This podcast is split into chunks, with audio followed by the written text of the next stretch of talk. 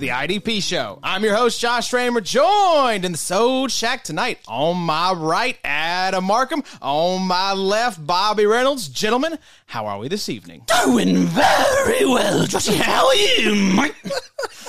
There's, there, Bobby. We said it on the last episode. You can't replicate this kind of manic energy. It's attempted by many and uh, achieved by none. That's right. Addie is back, fresh off of uh, paternity leave. We said um, new baby in the house means more golf for Addie. That's right. Got us another one. Best thing that ever happened to me. Tell us more. Tell us more, Mr. Cliche Machine. Oh, it's the best, right? It's the best. You love them no things, don't you? Just a really blessing. put it all in perspective. It's a blessing, like we always said. It's great. We are tired. We're very tired. But uh, man, this one's great. I mean, not that the first one wasn't. It's just the first one we were scared to death. I think we were, you know, Sure. Anxiety was high. Um, but we're we're chill. We're cool. We're we we've been there. You know, we know we, we kind of we know what to expect. You know you can keep a baby alive. I think the baby senses that. So the baby's been super chill. Yeah. he's sleeping good. Um, it's been great. Mama did awesome. Uh, we love everyone. We're all in love. What about, all- the endorphins are flowing, Bobby. what about Simon? How's, how's he taking it? He's been great. Yeah. He's been awesome. He's been a big help. So Silas is five now. So you're always like, did we wait too long to have a kid? Well, Nah. it's been kind of nice. I mean, we we let Cy have his time. You know, he he got all the attention for five years, and and uh, I think now you know he he was ready to be a big bro, and he can actually help us too. Like Yeah. he can go that's grab the stuff thing, for yeah. Nat, and uh, it's been good. It's been really good. I go back to work next next week, so we'll see. Uh, we'll see how that goes. Did But you have a week off? Was that the two weeks? I Two weeks? Two, yeah, two Nice. weeks. Yeah, blessed. Hashtag blessed. Did you have to take your like vacation Oh, yeah. days? Oh, yeah, of course. Yeah. Five years is great. I kind of thought the same. There's three years between me and my brother, and uh, we were close, just different. You know, he was into different things, and I was out, you know, beating people up probably, or hanging out with Keith or Chris. Shout out Chris.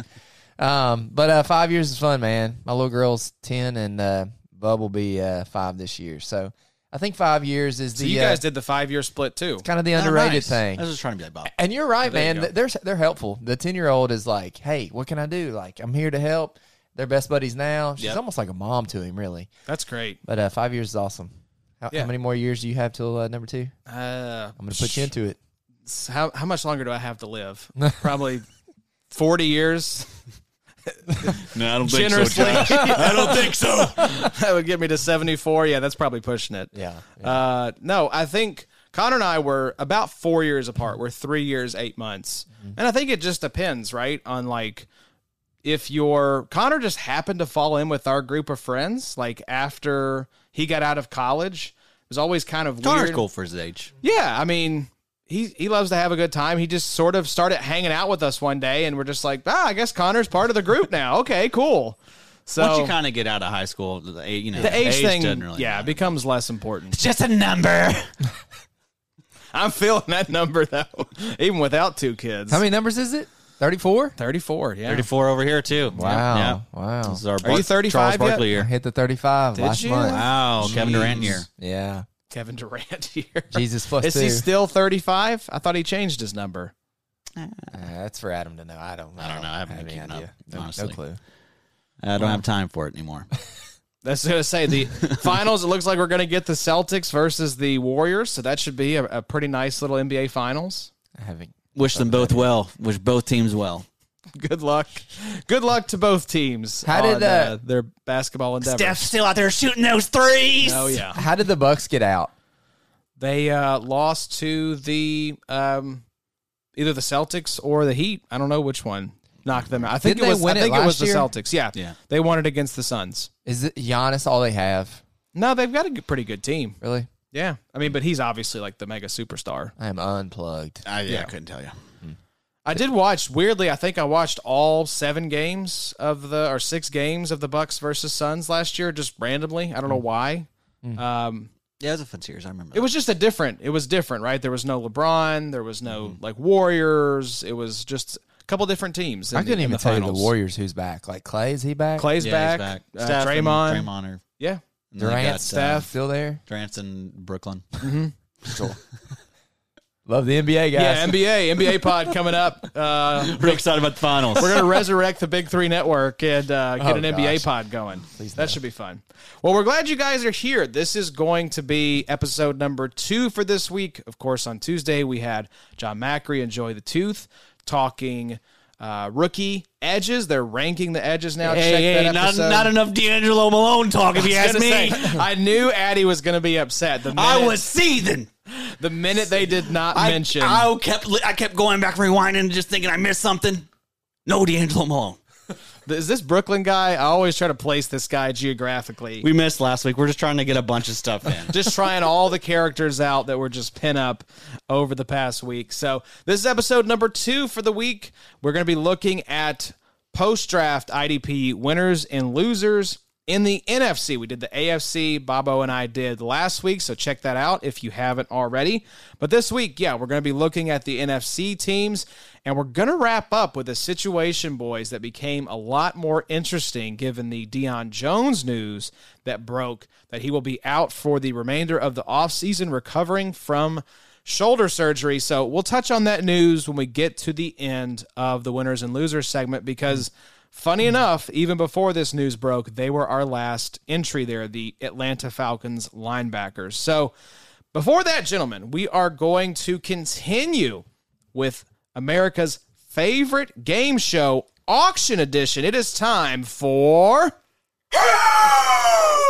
That you get. I can't do that. Like, I think I would legitimately have a heart attack, Bobo. Yeah.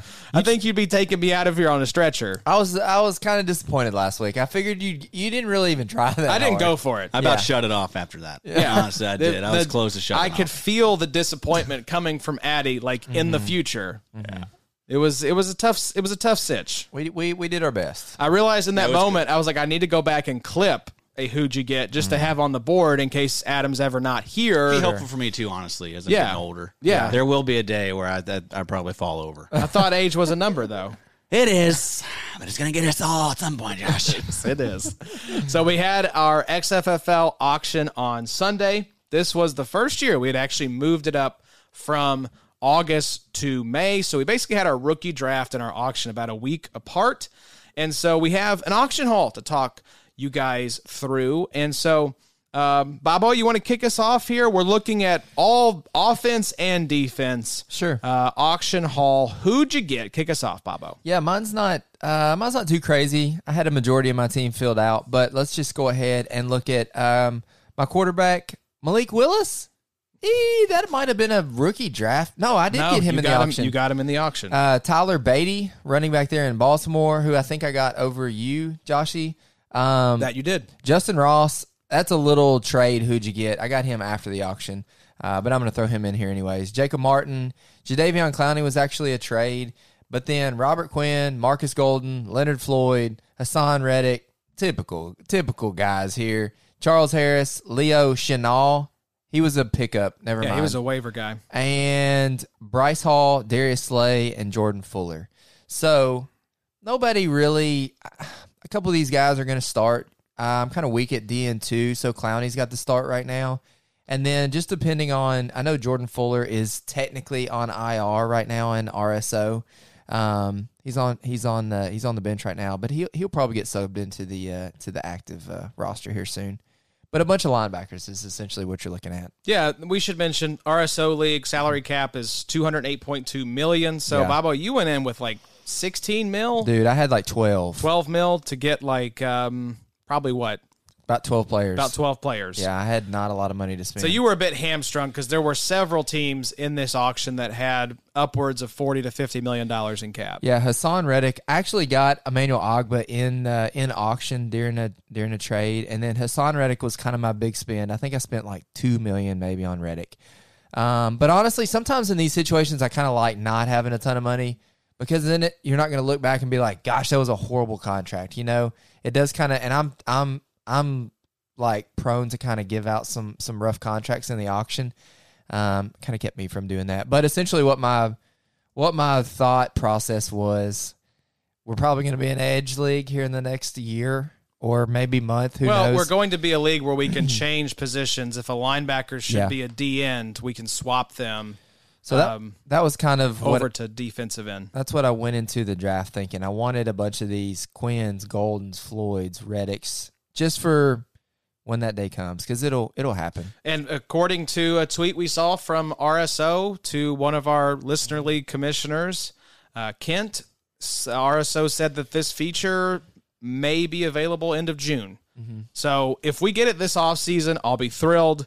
Um, but yeah, that would basically give the commissioners the chance to change positional designations uh, as they see fit. Whatever system they want to use to do that, they would be able to. So, uh, yeah, I like the Haason Reddick. That was probably my favorite pick of yours. Malik Willis, low key, nice pick because you know the rushing floor there. What if what if the Titans just suck and suddenly Malik Willis is running for like 80 yards and a couple touchdowns in Yeah. like week 13 or something? You know. Have y'all seen the Justyn Ross hype videos? Oh yeah, the one-handed Oh, catch gosh. and all that. Yeah. he's looking all right. I mean, why not? Why not throw that dart?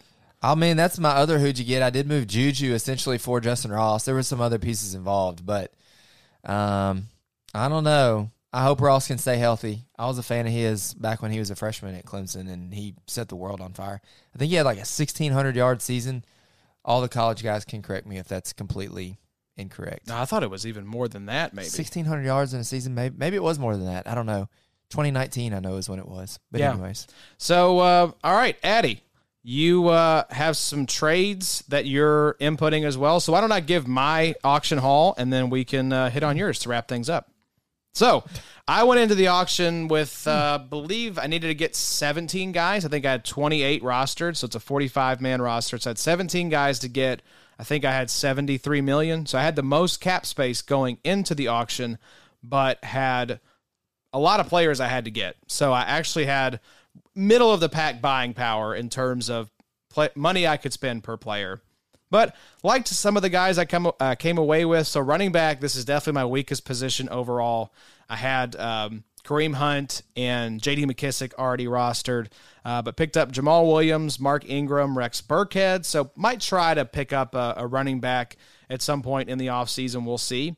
Uh, probably my favorite pick of the draft, though, Allen Robinson for I want to say like eight point four million dollars. Uh, there's a trick when you're doing an auction league and it's a nomination. You have to be smart with the nominations and how you choose to use those. But what I think Robinson benefited from was he was the first big wide receiver nominated. We had a lot of lot of other guys in this auction that were also out there. Stefon Diggs was one. he went before Diggs. He was the first big wide receiver. I think he was like the second or 3rd right. guy that You're was right. actually nominated. So he did not go for as much as what he normally might have because I think guys were saving their cash to be able to spend on other guys down the road. So uh, Allen Robinson, Marquez Valdes Scantling, and then Zach Ertz and Robert Tonyan. And then on the defensive side, went with Cameron Heyward and John Franklin Myers, who's tagged as a D tackle in RSO. And then uh, D end, DeAngelo Malone, the aforementioned. At defensive end, Cameron Jordan and JJ Watt. Linebacker, Khalil Mack, Von Miller. Bobo, same rationale as you, essentially, that it seems like these are two prime candidates to switch to defensive end. Did you give them multi-year deals? No, just one year. So, So I would could extend. I could extend, yeah. So we'll see how that goes down. But uh, cornerback J.C. Jackson, Xavier Howard, and then safety Tracy Walker kind of rounds out my safety group. So it was kind of weird. I was looking back at my contract situation. So I have one double-digit contract. It's Tyler Lockett for twenty-eight million. This is from the era of guy wide receivers getting like 25 30 35 million dollar contracts we don't really live in that world anymore Well, and it with Russ, that's still that was a mash. Now we're about to be back in that world. Yeah, yeah. Justin Jefferson's going to need to get paid. That is true. Debo Samuel's going to That need to is get true. paid. Um, so that was my one double digit I've got a contract. I have a What are you talking about, Josh? Wait a minute. Let's redo no, no. this. I'm all. just saying that guys, like guys in the auction. I don't Yeah, think we live in sure. a world in where these like 35 million dollar deals are getting handed out in the auction. I think the top one was Diggs for 25. 22 3 23 something like that so um he was my only double digit contract tyler lockett i have a $10 million dead cap hit from lev bell's contract yeah.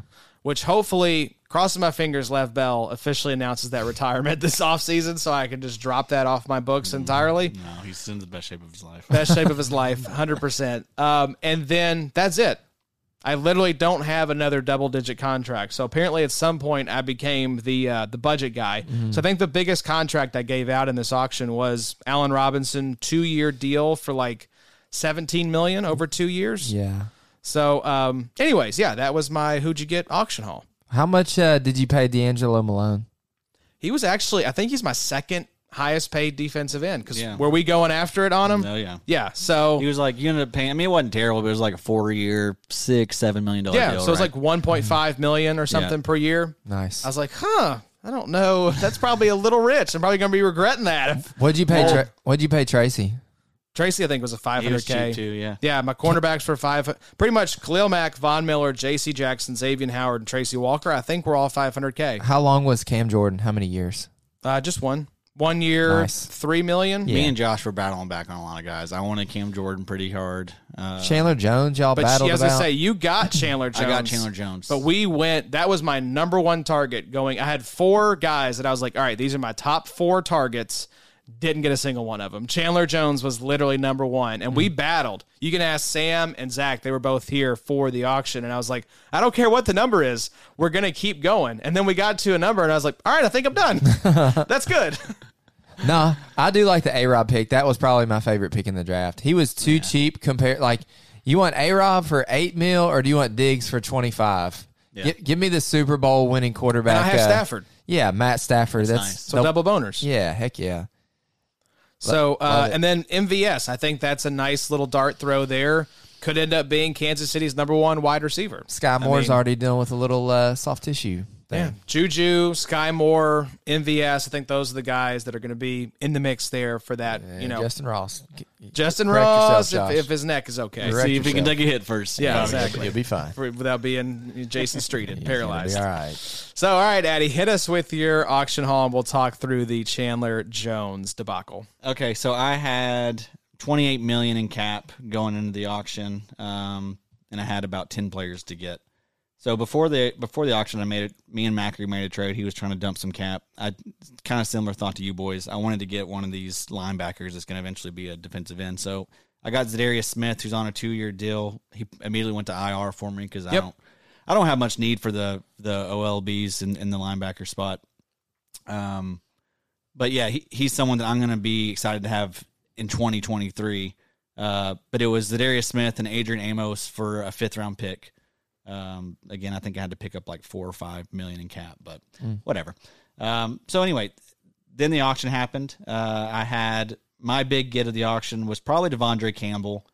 Um, I got him. I wasn't really going into the auction thinking that I was going to get one of these big linebackers. Th- those two, De'Vondre Campbell, Chandler Jones, those were the prizes of the auction, at least on defense. in- defense. in my opinion. Yeah, so I was I was um the way my team set up, I mean really I was I needed to get the defense kind of figured out and solidified and I think I did a really good job with that. So so got De'Vondre Campbell um at linebacker. My next big get was Chandler Jones, like Josh mentioned. I think I gave him like a four year, forty million dollar deal.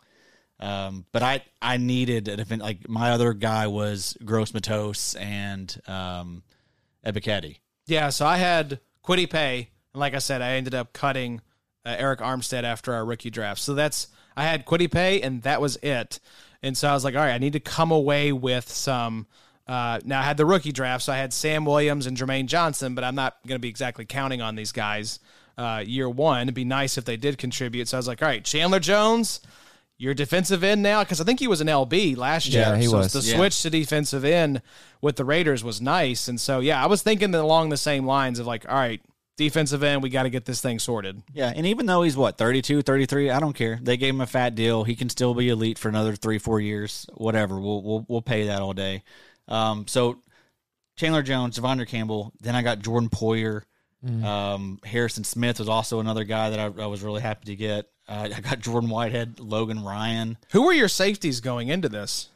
Um, I had Jaquan Brisker, which we'll get to him, and then I had Jamal Adams and Ashtyn Davis. Okay, so you I- had some I- safeties. I did, but I did want to get that that figured out. So I mean, I think I I think I might have the best safeties in the league. I was going to say Harrison Smith and Jordan Poyer were my, I think number one and number two auction safeties that were Yeah. available.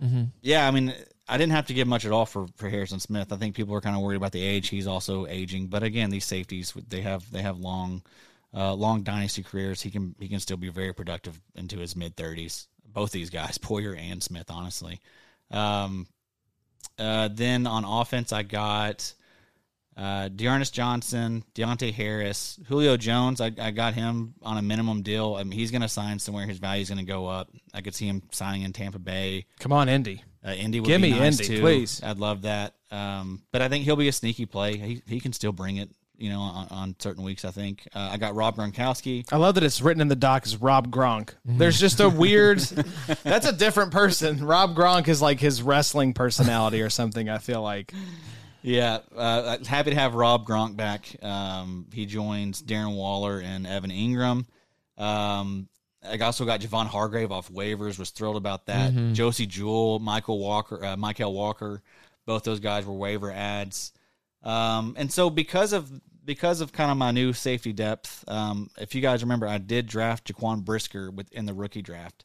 Um, I kind of thought he was expendable, so I traded away Brisker for Chad Muma, a guy that I've I've had hard eyes for, and a 2023 third. Um, what do you boys think about that? So here's the thing. I like this trade for both sides. I don't know that I wouldn't have done Brisker for Muma just straight up. So the fact that because here's the thing, I realize Muma is probably like we said a two year hold, but linebacker's so much more valuable than safety. Even a great safety prospect like Brisker in a plum situation, and just doing a little reading, I'm not that that feels like one of those situations we're going to look back at the end of the year and say we thought we had the Jacksonville linebackers all figured out. And Muma was the guy you wanted all along. So I think there is upside for Muma that maybe we're not seeing right now here on May 26th. Though the fact you got a 2023 third thrown in, that's probably another great Jaquan Brisker Exactly right. waiting to be picked in next year's In a draft. better at a better draft class, there should be more IDPs falling down the board because there's better offense. So yeah, I think I can get probably an even better IDP prospect next year in that third round if I want him. Um, but either way, I mean, at, at safety is again we know that's a very replaceable position. Uh, and yeah, Muma is one of those guys. Even if it doesn't work out for him this year, his time will come because he is that good. He's gonna Yep. be he's gonna be extremely productive for us one of these days. It's just how patient are you willing to be? And you don't need him. If I don't you don't need need him right him, then just stash him. We talked about him a lot last pod, didn't we? Yeah. Talk about Muma. Yes. And even so, I mean, even if you know, even if he is going to have to be that, Because he third was one of the linebacker there, losers. Yeah. Yeah. if he's going to be that third linebacker there, I mean, who cares? You, You, you are have one a- injury away. Yeah, you're a, an injury away from having And a linebacker Foye's two, linebacker three. So Not like, exactly the you know bastion of health. And it's a lot different than wasting a roster spot on a guy like Willie Gay or mm-hmm. Nick Kwiatkowski. You know, we know what those guys are at this point. With Chad Muma, I mean, oh my gosh. I, I talked about it a little bit on the last pod. I love Chad Muma. You know, you're comping a guy to the same college that he came out of, Wyoming, comping him to um, Logan Wilson there in Cincinnati. Oh my gosh, what's not to like about the guy? But I agree. And the other thing that I like about that trade is the pick that's kind of just like, hey, I'll pitch this into.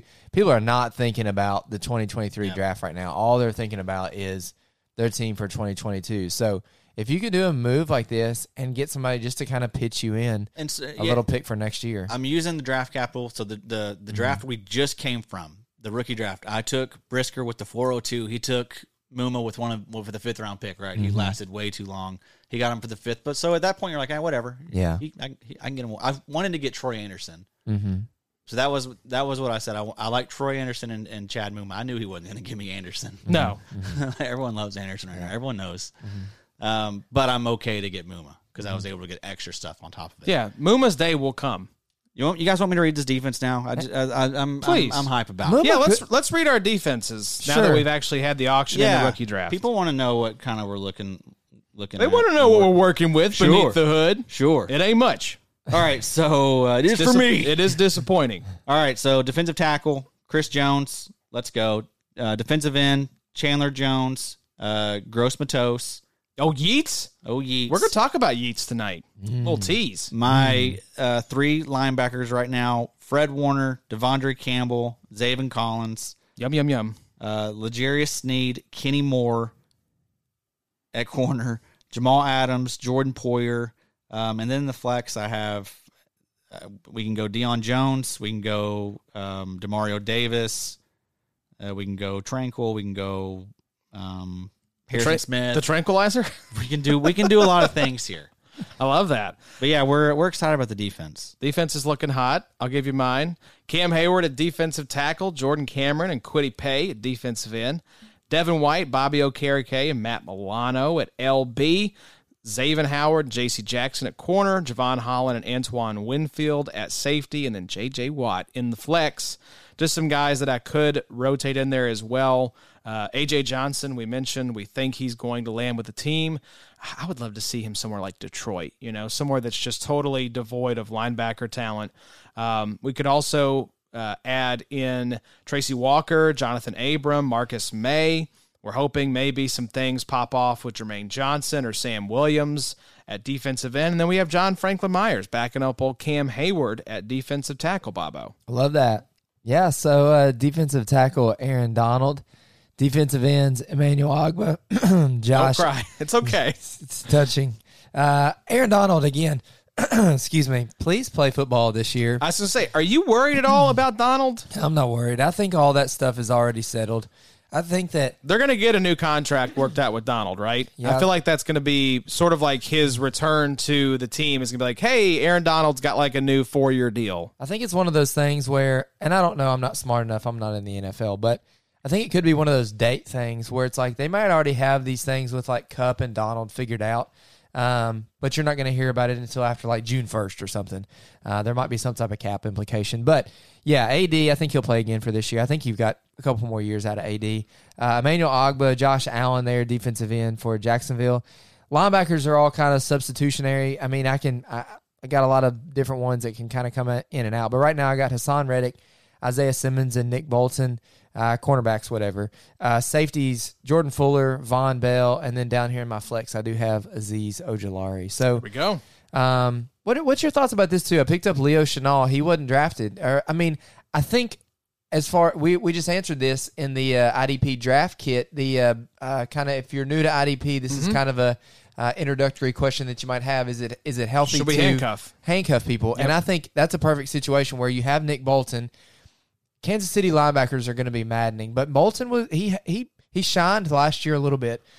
Let's just say that they choose not to use him maybe as much. Maybe they choose to use Maybe. Chenal. Maybe I Chenal. could see that being Yeah. maybe an okay handcuff. I said I want to see with the handcuff situation, Addy, and make sure you uh, pre-order the IDP draft kit. The IDPdraftkit.com, twenty bucks goes live June first. That was the handcuff answer. Addy was essentially if I'm gonna do it, I'm gonna look for murky, ambiguous situations like a Azeez Al Shaair, Dre Greenlaw type of thing. Uh, I'm not going to spend up to take both those guys, but if they fall, sure, I don't mind having both those guys on the roster because I think that's going to resolve itself pretty quickly. And I'm going to find out pretty quickly, oh, this guy is the one I want to have, and then I can jettison the other one and use that roster spot on someone else. Yeah, and I know you know they they mainly just play one linebacker there, right? They play a lot of dime, mm-hmm. so that's annoying. That's probably not good for Chenal's short term outlook. But if Kansas City sucks, they're gonna do some. They're gonna change. They're Yeah. gonna do some changes there. I mean that you know these defensive coordinators aren't there forever. It's So amazing that Spag still has a job. He, there's a good chance hmm. he's gonna be gone. I, I can't I can't believe it hasn't happened yet. Yeah, so I mean, this could easily change. They could easily start, you know, trotting out Bolton and Chenal both whenever they get someone new in there. I mean, That's a good thought. Because if you look at it, Frank Clark, that deal has not worked out. He's Yeah. been terrible. You know, they've tried Melvin Ingram there. They brought in Justin Houston. None of the linebackers have really panned out. I think Nick Bolton played well. I think even Willie Gay played well at times, just not great for IDP. But then none of these DBs are really sticking either. Dirty Dan, Juan Thornhill, just lost Honey Badger, whatever. leader of the Honey. Badger gone. That's a good point, Eddie. I don't know. I mean, yeah, I mean, I think I do think this this game stuff is always useful, but I think everyone needs to also keep in mind that stuff can change just as easy as anything else. That's another hot takey thing I think for this year is that Kansas City could kind of struggle. They could be fourth in that division. Darrel Williams is gone, so now they got Rojo and CEH. Are you really putting a lot of trust in that running game? Nope. Um, and now you're rolling out the only person that Patrick's going to be familiar with is going to be Kelce. Yeah.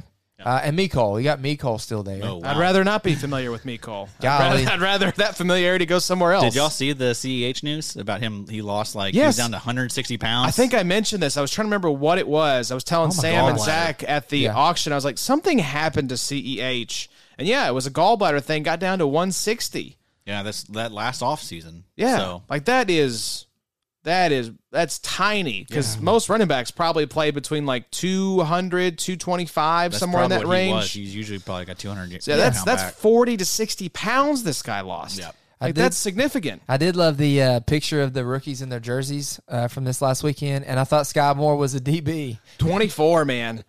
That's weird. You, you Yeah. got like this dude's undraftable now. Yeah, like he's- he's he's off I, the did, board. I wish I would have known that before I took him in a lot of spots. yeah, I will say the Kyle Hamilton hype is up there, though. Like Yeah. from what I'm kind of already hearing about, it's like, yeah, I think he might be that guy. yeah. he's gonna be that guy. Yeah, He's going to be that guy, pal. And that's another question that we were talking about this morning, Addie, was with dynasty rankings. I think I was having this conversation with John. It was that dynasty rankings compared to redraft. Redraft is primarily who do you who do you see projected production from this coming season, right? Mm-hmm. Dynasty is a little bit of that, but it's a lot equally about value. And a lot of that is perceived value. Mm-hmm. And so sometimes when you're creating these dynasty ranks, you're pushing guys up, even if it's artificial in your mind, based on how they're viewed by the public, right? So that's where you start to see, and, and another difference with dynasty as well is you have to look down the road and consider all the possibilities, not just what you see right now. Yes, Leo Chenal may be in a bad situation with Steve Spagnuolo. That could change this year. Spagnuolo mm-hmm. could get fired. Muma is in a not great situation right now. Mm-hmm. What if there's an injury? What if he's just better than Foye Oluokun? And mm-hmm. Pederson's like, I don't care. I'm starting Muma alongside Devin Lloyd. Um, you just never know, right? And so Dynasty, you have to bake in a little bit of kind of the unknown and the uncertainty of what could happen in the future. yeah. Yeah, yeah. It's it's that's exactly it.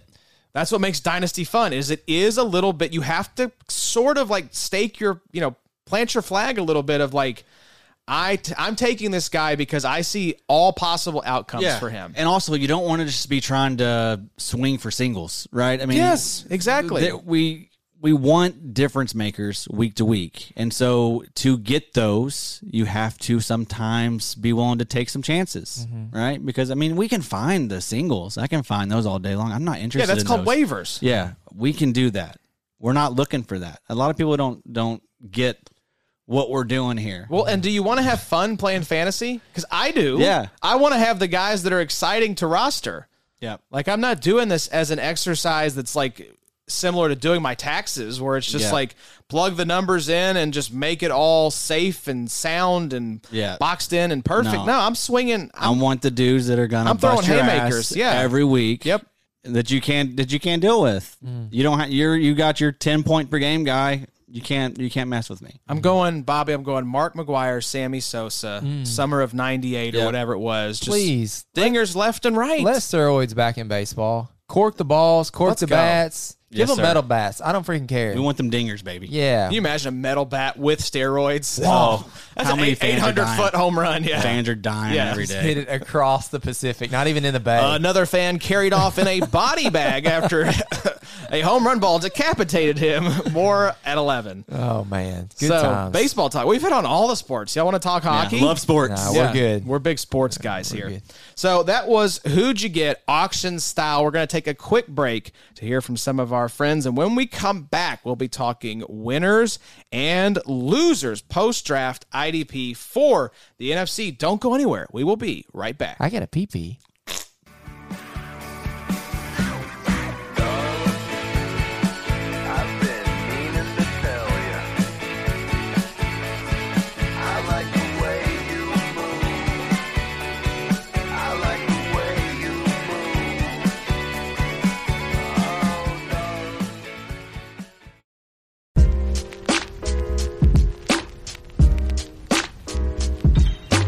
What's up, everybody? Josh here with the IDP Show. Now, if you've been listening to our show for any amount of time, you've probably heard of Reality Sports Online, the powerful fantasy sports platform where league members get to build and manage their fantasy team like an NFL general manager. But the question is, have you tried it? It's time to see what all the buzz in the Dynasty community is about, and the IDP Show is making it happen for listeners. We've partnered up with RSO to offer new members 10% off their annual site fee. Just use promo code IDP Show after your 14 day trial is complete. So, what are you waiting for? With RSO, you have free agency, multi year contracts, a rookie draft, multi team trades, franchise tags, contract extensions, first round rookie options, automated contract and salary cap functionality and much, much more. Like we said, it's the closest thing you can get to being an NFL general manager. Think it sounds complicated? It's not. The best thing about Reality Sports Online Fantasy Front Office is that it doesn't take any more time than a standard league, it just requires more strategy. Think you're among the fantasy elite? Well, this is the platform to test your mettle. Just remember to use the promo code IDP Show to get 10% off the site fee. Again, that's promo code IDP Show to get 10% off the site fee for your leagues in 2022. Fantasy just got real with Reality Sports Online.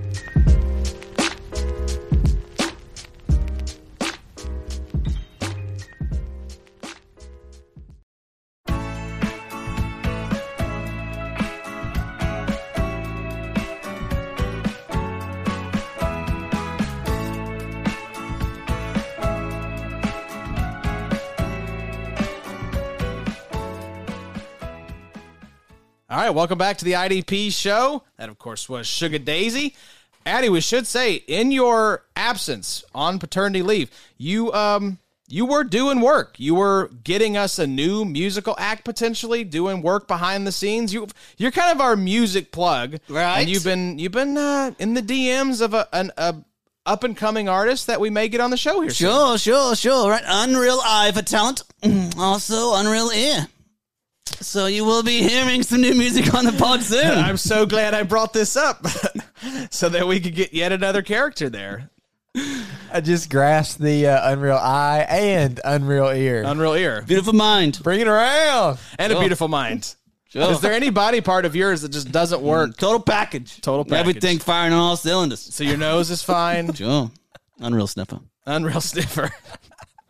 That is true, Bobby. I've always thought Adam did have an unreal sniffer. Actually, it's not true. It's kind of a deviated septum. like, We kinda definitely nasally. didn't have this uh, energy last week. yeah, we were, you know, just trying to Sure. get the episode out. I will Uh, say it was. I kind of enjoyed it. Not to have to deal with my bullshit, right? this is true. The train was much smoother down the Get tracks. to the Bobo. point. Get the freak out of here. Let's get out of here in like an hour and 20, not an hour and 54. That's just 30 minutes of nonsense. Oh man. So we got a good seg for y'all. IDP winners and losers post draft. We're looking at the NFC. Yes, Bobby. And Azeez Ojulari, who was quickly deleted last week. I know. I After didn't- Aaron did such hard work. Aaron, we love you, but Aaron we realized both AFC and NFC in the dock, and I'm trying to like monologue and delete all the NFC players out of there. Yeah. And thankfully, we still had enough to do the seg. Bobo. Aaron's Aaron's the best though. This uh, this prep work is uh, a number one. A plus. So let's just kick things off, Bobby. Our first winner from the NFC comes from the New York Giants, and it's the aforementioned Azeez Ojulari. What we got here? You gotta love it. Azeez here, 2021 stats. He had 41, uh, 42 pressures, eight sacks, 9.9% pass rush win rate, a 58.3 overall grade, a 56.9 pass rush grade, and that's on a 67% snap count. He saw 9.3 points per game. Uh, however, he did only see 4.92 points per game in his last three games. So I think this is looking at the notes here. This seems like from Aaron, and I, I agree, a rising tide lifts all boats situation with Kayvon Thibodeaux coming in. Yeah, you know, uh, the eight sacks was pretty uh, pretty surprising there for Ojulari because I mean, I mean, I, I I'll give you, I'll give it to you. Nine point three points per game isn't the most. A fifty eight point three overall grade is not the best of PFF grades. Um, But eight sacks is impressive. Getting home with, I mean, who did he have there to help him? Essentially, Leonard Williams and uh, Quincy Roche. I mean, not a ton. Lorenzo Carter. Yeah, not a ton of guys there to help last year, but man, Thibs, old NFT is going to help a lot. Oh, NFT. Old NFT. Are we sure Kayvon Thibodeaux is not? Is he an NFT? It's possible. Is he not. real? Have we seen him yet? I haven't seen him. I haven't seen him on the field yet, so Adam? we can't we can't make any assumptions. Um, I, I did like the stat that Arn put in here that uh, Azeez Ojulari double teamed on twenty point nine percent of his snaps. That should go down with Kayvon Thibodeaux. That that I think it gets lost sometimes when you say bringing in another top tier guy is going to help the guy that's already there. It's stuff like this. You have to assume now that this number is probably going to go down. He's not going to face a double team on one fifth of his pass rush snaps now. So, and we should hopefully see a, a bump in snaps as well. 67% of snaps. That's not bad for a rookie, but I would expect that to go up in year two. Yeah, I like Ojulari. I think uh, he was one of the guys that got moved from uh, linebacker to maybe D end in RSO um, over the offseason, so I think that's a big bump for him. But yeah, I mean, I own him, so I've I've got the rose colored glasses, but uh, I like him. What do you think, Addie? Yeah, I think you should be very happy if if you uh, drafted Ojulari last year. He had five games under ten points, five games over ten points. Um, That's pretty nice. I mean, that feels solid. like a solid rookie season. yeah, yeah. So um, he did touch. He he went over twenty points once. He went over tw- thirty points once. So yeah, he has that. He has that ceiling elite- potential. Yeah, Yep. sure. Um, yeah, I, I think I think things are going to definitely improve for Mr. Ojulari in year two. Because I think we still have Jaelan Phillips above uh, Ojulari, and I agree with that. Ojulari or Oweh right now? all those guys are so tough, right? Yeah. Even like Kwity Paye could I- have a good year. I, I like Rousseau too. I mean, you Yeah, know, yeah. This, the thing with Rousseau is like the uh, is he going to get the volume that the other guys get? But I yeah, think the answer is yes. year two is going to be huge for you know kind of the how we shake these guys out. I stuff. think Rous- Rousseau could be a surprise um, by week five, and you're like, wow, he's seeing a lot Mm-hmm. more snap percentage than we thought he was going to. and honestly, it's probably it's it's with these edge rushers, it's a five year deal. You Oh, know? yeah. who knows? Yes. Who knows what they look like in five years? I mean, it We'll could, have a better idea after year two, but I still don't think we'll have the full picture. Yeah. I think there's story left to be written here for these guys. Ojulari or Oweh? I'd probably go slight nod to Oweh. It's slight though. mm, probably Oweh as well. Okay, Ojulari or Paye? Paye's probably I would go Phillips one, You have Paye too. Paye two, Oweh Wow. three, Ojulari four, Rousseau Okay, uh, five. not the same question for you. The question for you is: Do you have Rousseau over any of these guys? Okay, actually, I'm looking at my ranks right now. Oh. I was gonna say, yeah, check out the I have Ojulari, IDPDraftKit.com. I have Ojulari, Rousseau, Oweh, Paye, literally all back to back. So Like, you have Rousseau pretty high. yeah, I've got them all as top 22 edge guys. Hmm. which makes sense. They Yeah. all should be, right?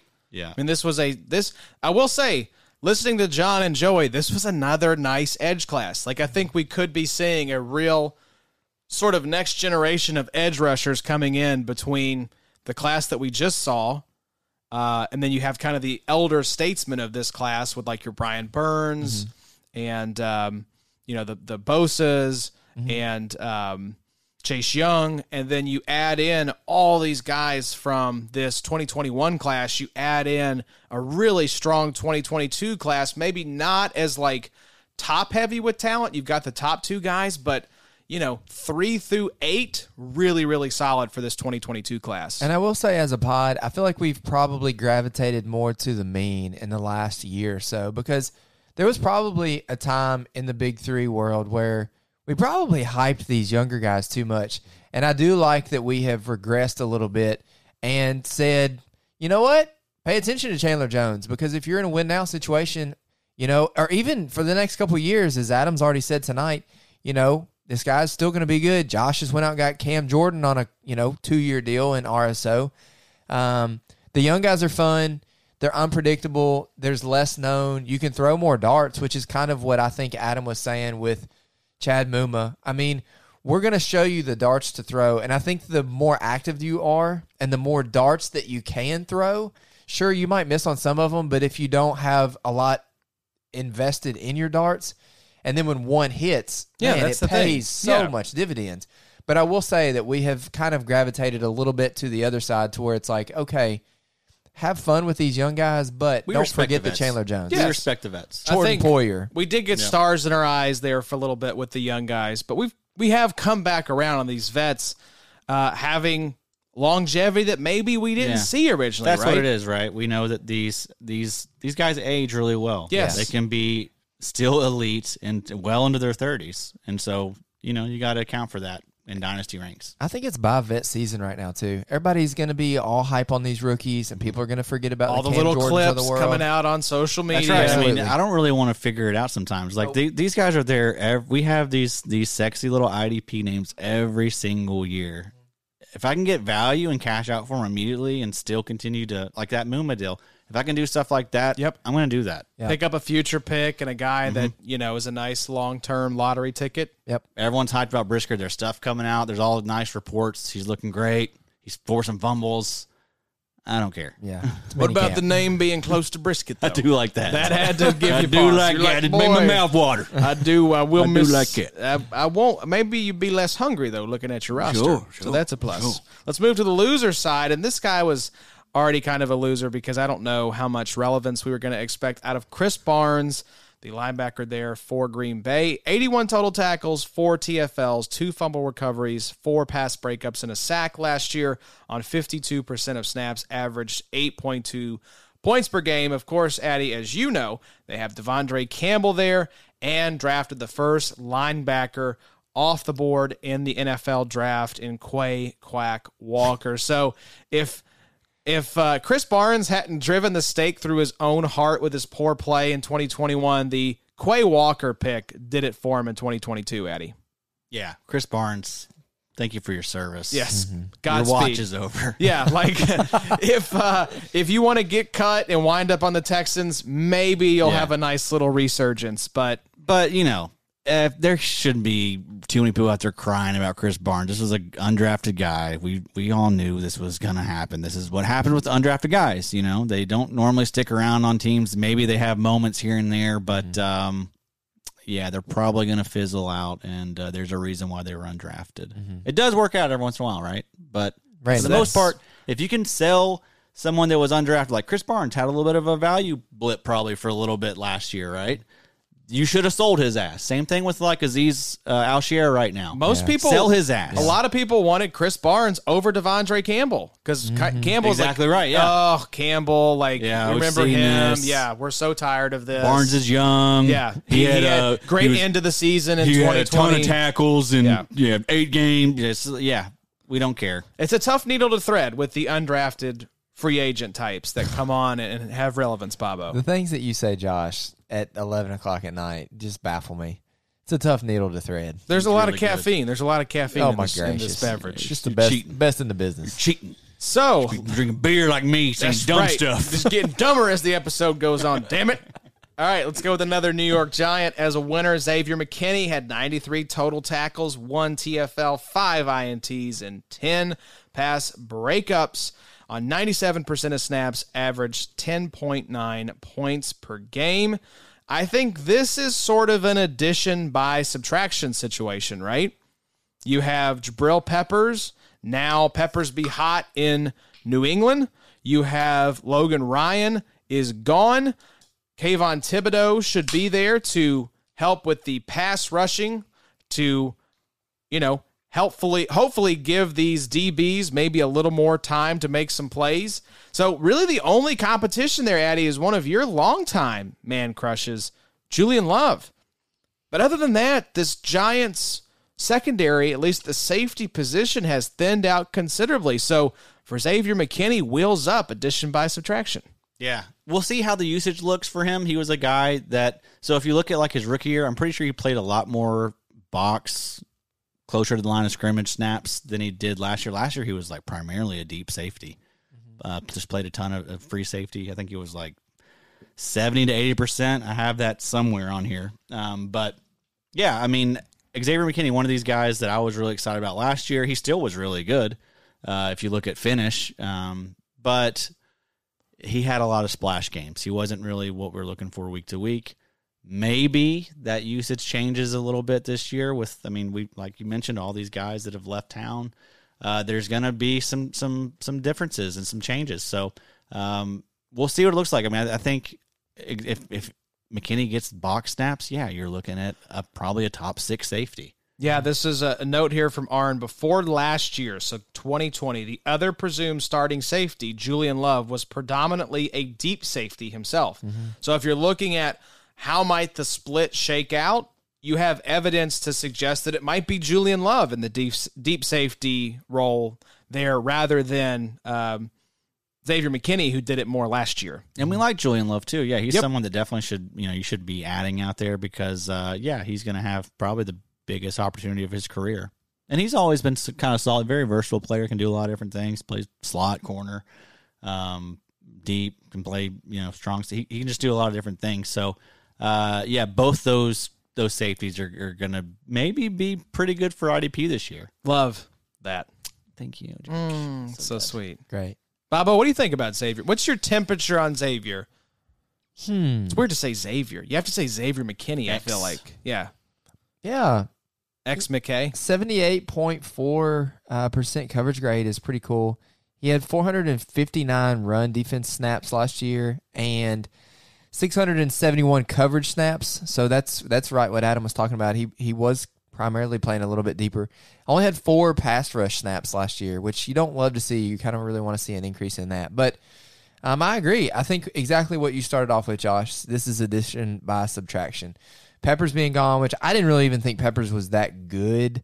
Um, last year, did he play much last year? Um, but yeah, McKinney. He got hurt, I think. McKinney should be fun, and we also shouldn't go ahead and peg Blake Martinez as like back. You know, an ACL at his age, I mean, he's pushing 30. I, I hope he'll be fine for IDP, but it's a little bit older to be coming back from an ACL. And uh, He's never been that good, yeah, right? yeah. PFF wise, you know, grade wise, really either. Yeah, Jabril Peppers only played in six games last season. Mm. Okay, he must have got hurt or done something. I do have the alignment data. Oh, yes. There you go. So yeah, it was it definitely changed. So uh, in 2021, Xavier McKinney played 28 percent of his snaps uh, on the line, in the box, or in the slot. So that's not a lot. Playing deep. Um, what was that like 70 percent of the time? Yep. Um, 72%. Yep. And then 2020, he played 61% on the line, in the box, in the slot. Now, of course, he didn't get a lot of action because he was hurt for most of the year, but still, that's quite different. The So his sweet spot usage basically flipped pretty much. So from year one to year two. So there's a lot of unknown with him. If someone's trying to tell you that they know exactly what he's going to do based on last year, I wouldn't believe that. Um, I think we're going to see we're going to see some changes. Yeah, new coaching staff Mm-hmm. could be uh, a good time to maybe scoop both these guys up and Yeah. see which one gets the uh, box, Exactly. the you know the sweet spot snaps. So second loser here is uh, continuing the linebacker theme. T.J. Edwards, little IDP darling, kind of late dart throw in a lot of your drafts. Good late linebacker target if you decided to punt the position. 129 total tackles, five TFLs, a fumble recovery, five pass breakups, and a sack. Graded fairly well, 75.5 overall. Only played 64% of the snaps last year, but did average 11.7 points per game, including 15.5 points per game in his last three games. So he was a waiver wire darling to close out the season, locked down the starting role from week nine onward, and never looked back and played well while doing it. So why is he a loser, you ask? Because they add Kyzir White, who had a breakout season of his own in 2021 for the Los Angeles Chargers on a one-year deal in free agency. And then they go and draft Nakobe Dean in the third round. Addie, even if you think maybe Nakobe Dean could be a bit of an injury risk, even the presence of Kyzir White had arrowed down for me for TJ Edwards for IDP in 2022. Yeah, it's a shame. I mean, you know, maybe Kyzir White is just this year's Eric Wilson. Uh, I mean, that's could very well be the case, but um, yeah, it's not good for TJ Edwards. Um, it's a shame, but he's you know he's he's still worth the spot on a roster. He shouldn't be out there if you're in if you're in leagues where you have you know 50 50 man rosters, he should be on the back end Yes. there for you, just because he does have. He does. I mean, if he if he does get eighty percent of the snaps, you're looking at a guy that's going to get ten tackles a game uh, and be a linebacker too for you. So, um, yeah, he's he's he's still fine. Still rosterable. Bobby, great best ball target. Uh, T.J. Edwards, Oi, oh, but Oi, Oi. Oi, Troy Reeder in uh, Los Angeles. TJ Edwards. It's about the same, isn't it? Similar. Um, I still would probably lean Edwards as well, Hmm. but I don't know, man. That's tough. Get you. Because I'd rather have. I mean, if I had to sort them out, I'm probably still putting TJ Edwards as the slight favorite I- I- in terms of like my linebackers that I think would have the most points or give you the most, you know, production week to week, uh, most solid, like whatever you're chasing. I think you could find it in TJ Edwards easier than you could find it and get your reader. I like Tranquill better there. Yeah, is Tranquill the guy? Is he going to be there? I don't. I don't know that I want any of those Los I Angeles mean, Chargers linebackers. is he gonna? Is he? Uh, is he their best linebacker? Yes, I think so. But is he's never been a guy that's gotten like above eighty percent of the snaps. Now maybe that's because he hadn't been able to stay healthy. Yeah. I don't um, think Staley has the linebacker he wants on that roster. Yeah. I'd. I'd. Kenneth Murray yeah. just sorry. got out of uh, some type of surgery, so I don't know what he's looking like surgery, right now for? OTAs. Yeah. He had uh, ankle surgery. That's so sad. That's the first round is, pick. he is he is a leader for that team. Um, uh, most of most of those guys think he has a podcast. You guys know that Tranquill Did he? Is it called the Tranquilizer? should be good. Should be, dude. For real. If he doesn't have a tranquilizer dart like sponsoring the podcast, what are we even doing here? Yeah. I listened to him interview Herbert the other day. It was really good. Herbert, Herbert's a- yeah. he's a cool dude. Herbert was coming on the Ringers NFL show. Really, I saw that. Yeah. Herbert's a great guy. So, yes, Bobo. Also, uh, uh, shout out to the time that Aaron put in the doc uh, the Kirk Herp Street. Herb Street. what was that in reference to? I don't It was a. DB. Uh, Something about herpes. Um, It, he was relating him to someone that wouldn't go away. yeah. Oh man, I wish We'll I have to go back, search through the doc types. history, and uh, and Yeah. find it. Aaron will find it for us. So yeah, rip to TJ Edwards as a sneaky, uh, you know, linebacker, top twenty four linebacker favorite. He's out there floating on RSO waivers. Did you boys see that? Did you guys anyone any thoughts cross your mind? No, with guys like that, I'm just like, eh. I'll, I've got a lot of money going into the season, so if he pops and he's like playing 100 percent of snaps and clearly the guy, I'll put in a waiver bid. Are we expecting Nakobe Dean to have uh, much play in 2022? It depends on if he makes that a training camp. I just have a spidey sense that we're going to get that alert of like Nakobe Dean uh, opting to have surgery after he heard a pop in his, If, you know, if pec. that happens, TJ Edwards is yeah. going to be wheels all the way up, very back up. good. That's yeah. I mean, it's not. I mean, there you know, there's a good chance that Edwards could be very useful again this year. So this is someone that you don't you shouldn't just discard. I mean, I know they brought in. It's not great. That, we hate that they brought in two different linebackers, but we know how fast this stuff changes. Yeah. We know how mm-hmm. quickly these guys can get injured, COVID, all this shit. Again, we're not saying these guys are not rosterable. Yeah. That they're There's a there yeah. There's like 30 linebackers like Yes. that who would be linebacker twos, just a linebacker threes. slight if- arrow yeah. down. TJ Just a Edwards slight arrow down for he's TJ a perfect Edwards. example of somebody on sleeper. You click the star. I just I want to remember him. I want to keep him over here to the side. Just Put him in the queue. it's gonna happen. Put him in the queue. Let me read this next one. Go for it, Bobo. So uh, the next one we have as a winner for the draft uh, after the draft is Kamren Curl, safety there for the Washington Commanders. Curl had 99 total tackles, two tackles for loss, one sack, and fast uh, five pass breakups in 2021. He had a 69.4% uh, overall PFF grade, a 67. I'm sorry, 75.6 run defense grade. I'm sorry, it's late. 82.4 tackle grade, and he had a 65.5 coverage grade. He played 85% of the snaps, and he had 9.1 po- points per game and 9.08 points per game in the last three. So I have some pretty firm uh, thoughts on Kam Curl, but I would love to hear uh, your all's take first. I mean, they didn't do much to address the position, right? Yeah. So I think that's uh, a big part of it. Is Landon Collins is gone. Uh, they didn't draft Kyle Hamilton. That's what I was waiting Yeah. for. That seemed like the perfect landing spot for Hamilton. They go Jahan Dotson instead. So, I mean, who who's there, Bobo? Addie can give a little credence to the offensive side of the ball, but doesn't it seem like they have a lot of Jahan Dotsons right now? Yeah. Well, I mean, I, that uh, Kyle Hamilton was already gone before it got to them, right? No, Kyle Hamilton. He was that. Now they traded back, and then I think the but they had an opportunity to stick in at eleven and take Kyle Hamilton at eleven. They traded back to fifteen or sixteen and took Jahan Dotson. I think right after the Hamilton pick. And I know he's transcendent and everything, but if you're going to play him like a linebacker, then you just take him at 11 and just take him as the best player available. I don't know, but they've still got Dyami Brown. They've got uh, maybe Cam Sims is still there. I know they've got Curtis Samuel. I mean, how many of these weird little You've got intermediate? Carson Wentz as your quarterback. Yeah. Why do you need? What are you expecting from Jahan Dotson this year? Yeah, It just the whole situation feels weird. Uh, story came out over the weekend. The owners are counting votes to get uh, Daniel Snyder Yeah. to have to force him to sell his team. So they're uh, they're trying to get uh, funding for a new stadium. And one of the senators there was like, "I do not believe in the long term viability of the Washington Commanders franchise." Sweet. So things in Washington equal sign not great right now. Yeah, something that Adam talked about last year that um, kind of perked my ears for Cam Curl is his 80% tackle grade. Um, you may look at his overall grade or maybe look at his coverage grade. It might not be great, but when the old boy gets a chance to tackle, he's going to tackle you. And I don't think he had a ton of opportunities last year because they were playing Landon Collins some in the box because they had to do something with him because they're paying him so much freaking money.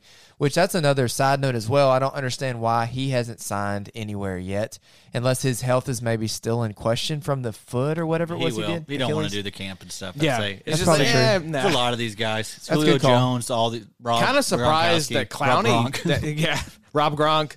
I'm kind of supply, uh, surprised that uh, Jed Clown re-signed with the Browns. I know. No, I called it. early. Like, Bro. I called it. I called it, Josh. was just listening. just wait, just wait and sign in August. it, Bobby knew. Yeah, he- All he right, spilled- catch out the bag. he was listening. But uh, yeah, I mean they have you know has here in the in the notes that Curl was used all over the place, including 33 percent of his snaps deep. By comparison, Landon Collins only played deep on 19 percent of his snaps. Yeah. So what's the role then that has been vacated with Collins going out? It's that box role. And didn't they draft a safety as well? I mean, I think it was a deeper IDP. I need to look up and see who that was. But um, I think what you can maybe see is a resurgence of the 2020 Cam Curl, where Landon Collins was hurt. Substitute Cam Curl back into the box. Yep. And let's bump that production up. I'm going to ask you a tough question, Josh. Dynasty, you want Cam Curl or Khari Willis? Khari Willis. Wow, really? Yeah, I just have more E- certainty. Even in Dynasty? Yeah. Like even after this year, you're cool. Yeah, because I I think there is a world in which Khari Willis um, has a gets a nice deal in free agency, lands in a nice spot. Think like Jordan Whitehead. That's Carl yeah, Willis. yeah. I mean, he's a solid safety too Okay. that I know uh, can produce when he's on the field. So I just love watching Khari play. I guess that's what maybe like tips Khari the a scale lot, for too. me. it was Percy Butler, fourth round pick out of Louisiana at safety. that I knew they it wasn't like a chose. fourth round is. I mean, It's not nothing. yeah, you see that it's an issue. Took him before Sam Howell, the quarterback from UNC. Man, the question there is not so much about Cam Curl. I think where Cam Curl's, I, need, I would it'd be fun to find out more where their ADP is as we get closer to like when some of these drafts are being filled out. But I- Curl's a nice value. oh yeah, He's- Curl's pretty deep. He's probably in that DB 20 to 30 range, Yeah. right? And I feel like he's more of a DB two to me, really. I don't know that he necessarily has DB one upside. He's a Um, DB two. I want to draft as. a I think he does. I think it definitely has DB one upside. I mean, like you mentioned about the usage, 2020 he played 77 percent of his snaps in the in the sweet spot. Wow, that's a lot higher than I thought. Yep, and compared to 2021 21 where it was 62 percent. But again, he probably when Landon Collins was out there, I don't think he was playing a lot of box. I'd be curious to see what that sweet spot data was in like the however many weeks they got out Mm-hmm. of Landon Collins in like a linebacker role before. I think he got hurt. Either way, I mean, it's going to be Kamren Curl getting all those in 2022. So yeah, I, I do like him a lot for 2022. I'm cool to move on from Ron Rivera as well. I'm about so tired of this Antonio Gibson I know. committee bullcrap. Bobby's dying It's over here because he's up. trying to shop You- Gibby, and Gibby's break- just They got their stock Jonathan is Stewart. sinking. They got Gibby- their Jonathan Stewart. Gibby, you've got your three-headed whatever Brian monster. Robinson, Brian Robinson, J.D. McKissic. You're not paying Terry McLaurin. Listen. You bring in Carson Wentz. You You spill the here. beans about the Washington Commanders. You listen here, I'm Bobby. scared. I'm so scared right you now. You listen here, and every Gibby owner out there, manager. I'm sorry, guys. Don't cancel him. He's Don't drunk. cancel me. I've had some beers. Listen, You had your chance to sell when Jaden McKissic was a bill for two hours. Two and a half hours. You, you did. Yeah. You, You really had your did. chance. That was the you peak. had your chance, damn it. Thank you. Thank you, That- Adam. that That was a good said. call. Now we're going to go into another sensitive subject here, Bobo, because Arn has as a Yeah. loser. Yeah, Uh, yeah. Ernest is not going to be saving Christmas. Uh, Ernest may be able to save his job. We'll see if he can save Christmas. Ernest Jones, 61 total tackles, one tackle for loss, two INTs, four pass breakups, and a sack. 61.4 overall grade last season, 43% of snaps, including seven games started, 10.1 points per game, but 12.7 points per game in his last three games. And I'm just going to read this blurb from Arn because this is great. If I'm not back next week, send the police to Bobby Reynolds' house mm-hmm. because he would have done me in for mm-hmm. trying to slam the brakes on the Ernest Jones hype train. I will caveat this is to be reviewed at the end of the season because even though Wagner doesn't have a proper out in his contract until the end of 2024, the Rams have shown they're not afraid to eat dead money. And I don't know if Wagner has two elite years left. Jones was a solid fantasy producer late in the season, but he was only competing against Troy Reeder for snaps. I'm more worried about how well he will fare against one of the top three linebackers to play in the last decade. Bobo, your rebuttal here. Mm-hmm. Yeah. Just, just concerned. started- I sp- spill the tea. Mhm. started the uh, podcast off calling Arn Yeah. the A number one. You are now the B number one. yeah, we're gonna. I'm gonna give me a little, Renegotiate your give me a little plane flight tonight. Have a little conversation with A you tomorrow flight. morning. You still think he lives in Australia? I think. And we will find where he lives. you live. Sure, good day, mate, indeed. Yeah, we're gonna find you. Get you kill you with a didgeridoo. It sounds like Just to Arn be put him. culturally appropriate. Sounds like Arn put him in the losers and then threw his own little uh, Spin on it. He was just trying of to said, not piss "Wait you a off. minute, hold on now, Ernest might be a buy." I have seen your tweets retweeting like Bobby Wagner and Ernest Jones Yeah. Wa- pictures from Hey, camp. let's let's be honest though. Wagner knows he's not 21 years old. You know, Wagner's on the he's on the back end. He's on the he's in He's the, on the back nine of his career. he's he getting in the short rows. If you know what I mean. Shout out Lauren, old farmer Lauren. He gets it. He knows what I mean. Lauren's just sitting on his couch, just nodding his head right now. But seriously though, Ernest Jones played well last year. Go back and listen to our podcast with Nate Tice. Nate Tice talks about how good Ernest Jones played in friend. the Super Bowl. Great friend of the show. Best friend of the show. We'll see you in Indy at the combine. That's right. Nate- Indy got Nate. the combine. We will be there in 2023. Yeah, uh, Greg Rosenthal getting Airbnb Yeah, together. we'll be reaching out to you, Greg. All of you. Know Wait to you're listening. You guys. Yeah. Wait, did you say can't wait, wait to have sex with you guys? I thought you said can't wait to see you guys, but then I thought I heard an X thrown in there. Yes, that's. He slid it in. Sleep with you he guys. slid it in. I didn't say sleep. Bunk beds, spoon in. As long as you'll be the little spoon. Nate Tice is like six foot three. Hey, you don't really know someone until you lay down with them. Lay down. I truly believe that. Nate's like just quietly sobbing as the big spoon. All right, sorry. We didn't mean to derail your Ernest Jones hype train. Oh man, I don't even know where I was going with that. I don't know. I just still like Ernest Jones. I don't think he's quite a loser yet. If you got a deep league, hold on to him. I think he's going to have some relevance. Now, I mean, where's he going to be drafted now that Wagner's there? You talk about like redraft leagues. He's going to be stupid deep. Oh, he's probably not get drafted. Yeah, yeah. Probably, Probably out there on waivers. Especially, you know, Joe love. Uh, uh, what is it? Um, um. Oh my gosh, uh, John McCree. What's his Jahan Jahan? uh, McCree, Johan. Yeah, with uh, Pro Football Network. Pro Football Reference. There you go. But um, anyways, PFR. I love the uh, the little tweet he came out with last week, and it, it's accurate that the Rams play the single most uh, single linebacker of any team in the NFL. So, do we think that they're going to all of a sudden change to roll out Bobby Wagner and Ernest Jones? Probably not.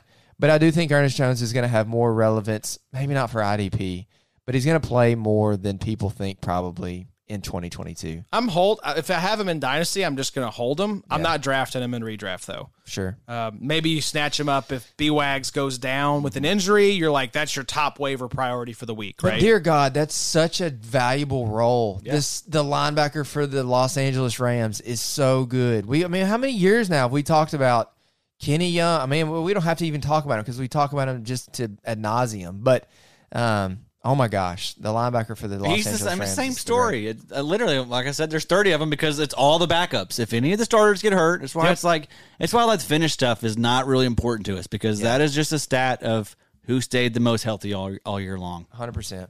Don't care. It's not super predictive because it doesn't take injury into account, right? Right. Yeah. Top if you're just going top 12, there may be guys outside the top 50 or 60 that missed most of the season that you should be drafting inside your top 12. What LB two are you uh, comfortable with Ernest Jones over? What about Bobby Okereke? No.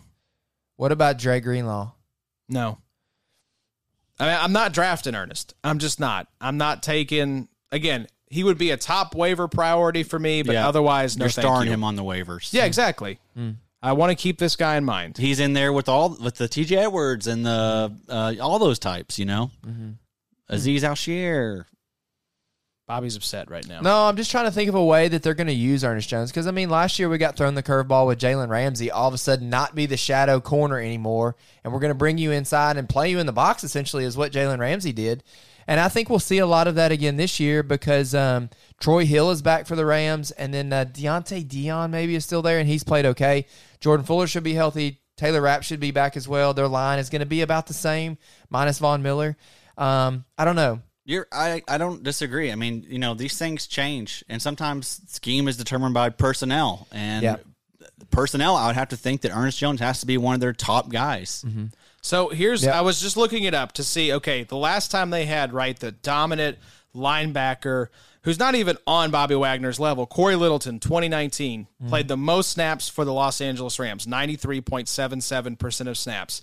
The next closest guy was Dante Fowler, who I don't think plays the same type of position No, Yeah. that Ernest does. The next guy after that, Clay Matthews, same kind of deal. Edge guy, 55%. Samson Samson Ebukam, mm-hmm. Edge.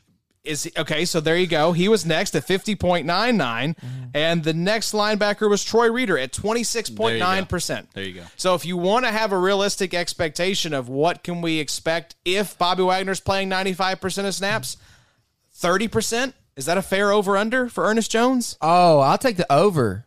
Ernest Jones was a green dot some last year.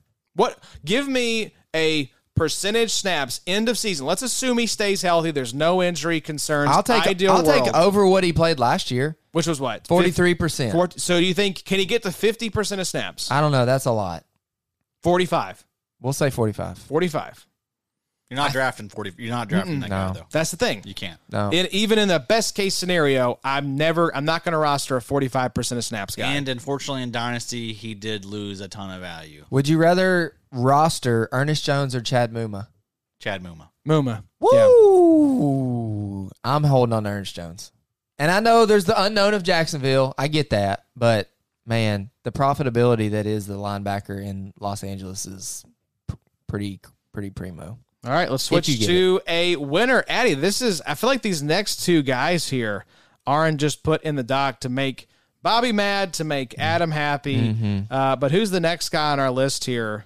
Arizona Cardinals linebacker that we were pretty excited about last offseason. Ooh, Mr. Hashtag Zaven season. I did love that Nate liked the uh, bat signal tweet that I put out with the hashtag. Yeah. He remembers. We're probably close to mute or block from him. Oh, yeah, 100%. Uh, Zaven Collins. Yeah, so I mean, you know, did not do what we wanted to last year, but um, the GM is a liar. I mean, what can you do about that? He lied to all of us. What else can you do? Um, he's not a good person. Clearly, I think he's had some, uh, you know, some issues in the past. got some demons. right? I think there's some real seriousness to that joke. I, I'm tired of Kyle. He can go. right. He's got some issues. But they re-signed him. They gave him these extensions. I will say, shout out other friend of the show, Greg Rosenthal, was like said on the podcast recently around the NFL. I could see the Cardinals bottoming out, winning five games, and clearing house, starting over Wow. completely.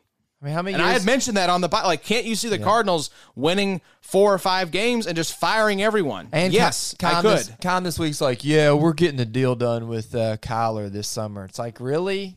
Are you though? Because y'all seem still pretty far apart. Yeah.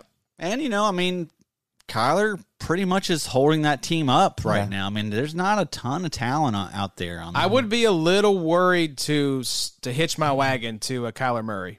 I would much rather looking at the guys that are Yeah. and needing new contracts, I would much rather hitch to Lamar Jackson. Just because you don't you don't trust Kyler long term. I, I just you don't know wonder. if he's good.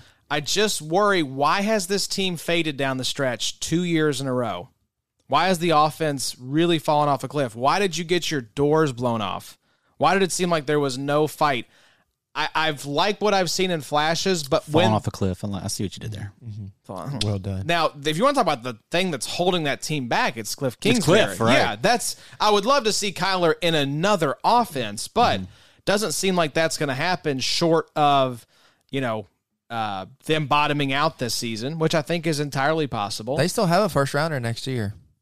You know, and next year's supposed to be a pretty good little quarterback draft. I'm just saying, don't rule it out. Don't be surprised if they're the the the playoff team from 2021 picking in the top five of the next year's draft. I- I'm right there with you, Josh. I, I the NFC West.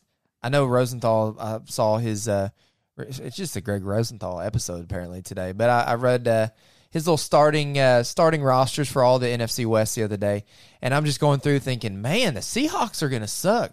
Wow, the Cardinals could really suck. Yep. Oh my gosh, this 49ers could be terrible.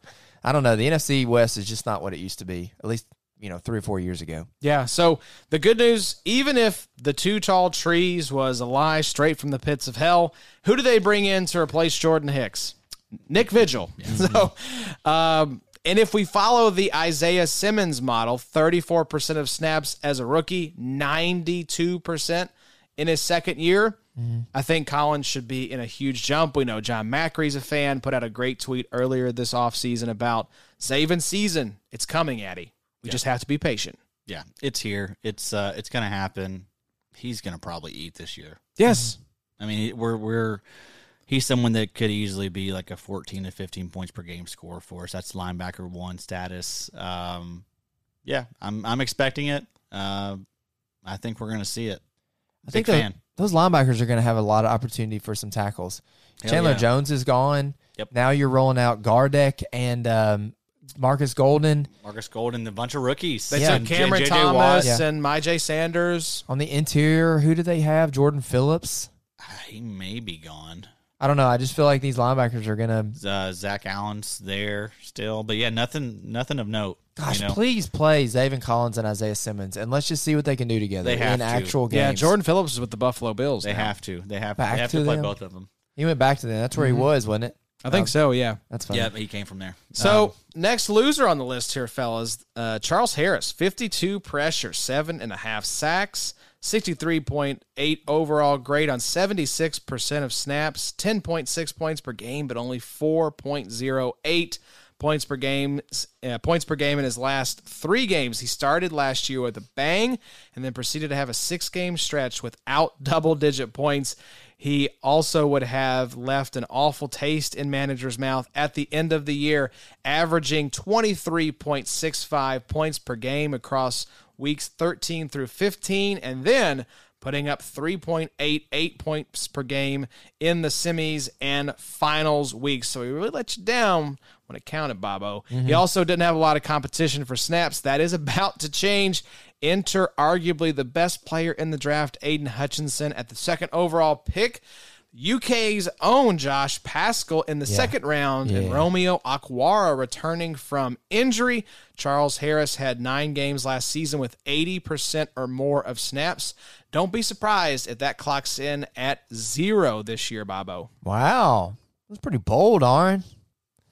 Pretty bold. Charles Harris. Reinforcements are coming. I think Charles Harris could see some early. Uh, I, I don't disagree with this. I think he could see some maybe early season snaps, but he could be a let him boom and trade him type of guy. Because I mean, Aaron's right. Aidan Hutchinson's going to play. Um, Josh Paschal, in his own right, is a is a pretty decent player. Um, Romeo Okwara, whatever. Julian Okwara, whatever.